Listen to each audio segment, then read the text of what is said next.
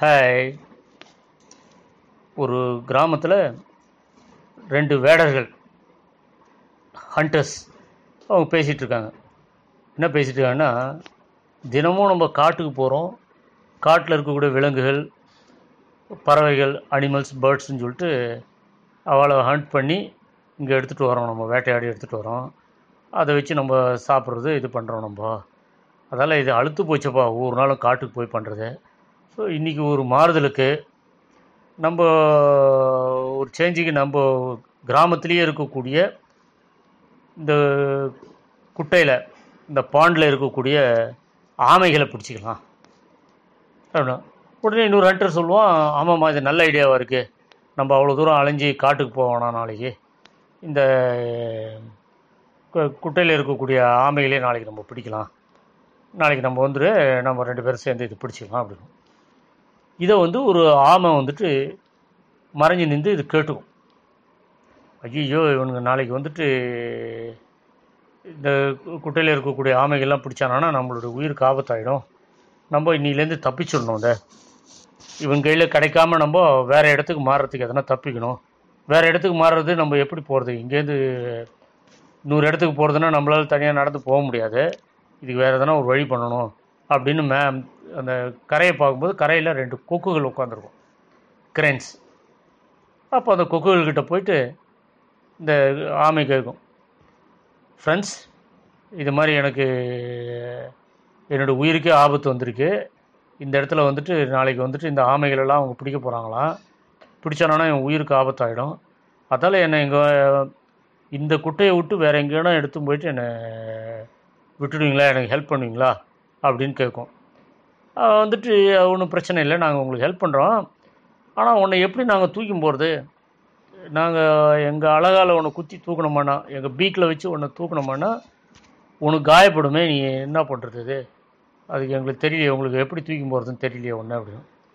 அது உடனே ஆமை யோசிச்சுட்டு இல்லை இதுக்கு ஒரு ஐடியா இருக்குது ஒரு குச்சி இருக்குது அந்த இடத்துல.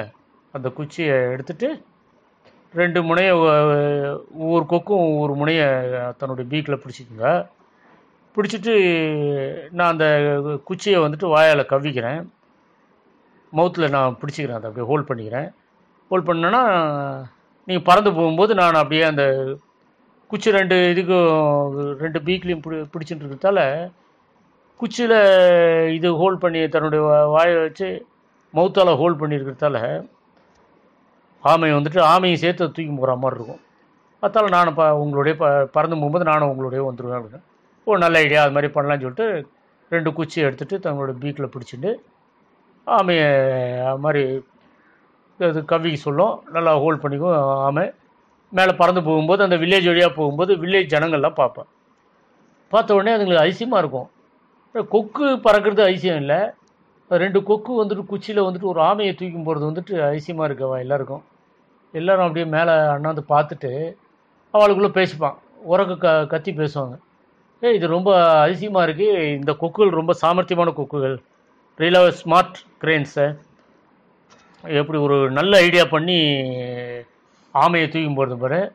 அவர் ரியலாக they should be very smart அப்படின்னு அவன் திங்க் பண்ணுவான் திங்க் பண்ண உடனே ஆமைக்கு என்ன தோணும்? இதுக்கு தோணும்.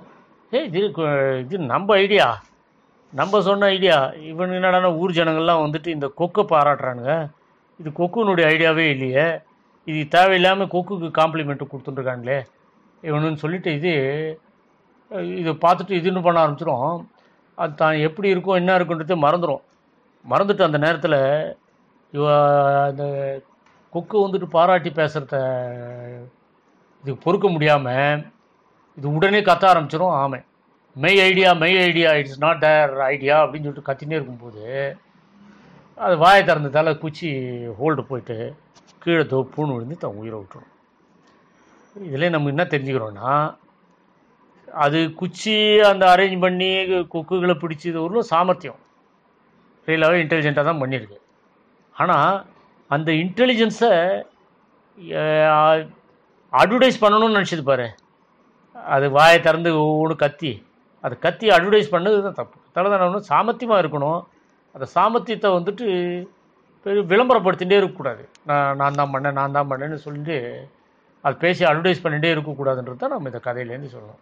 அது அட்வர்டைஸ் பண்ணுறதால தான் வாயை தந்தது வாயை தந்தால் தான் கீழே விழுந்தது. ஓகே? தான் செஞ்சதை வந்துட்டு இன்னொருத்தருக்கு விளம்பரப்படுத்தாமல் தான் தப்பிக்கிறதுக்கு சாமர்த்தியமாக பண்ணணுன்றது தான் இதில் நம்ம புரிஞ்சுக்கணும்.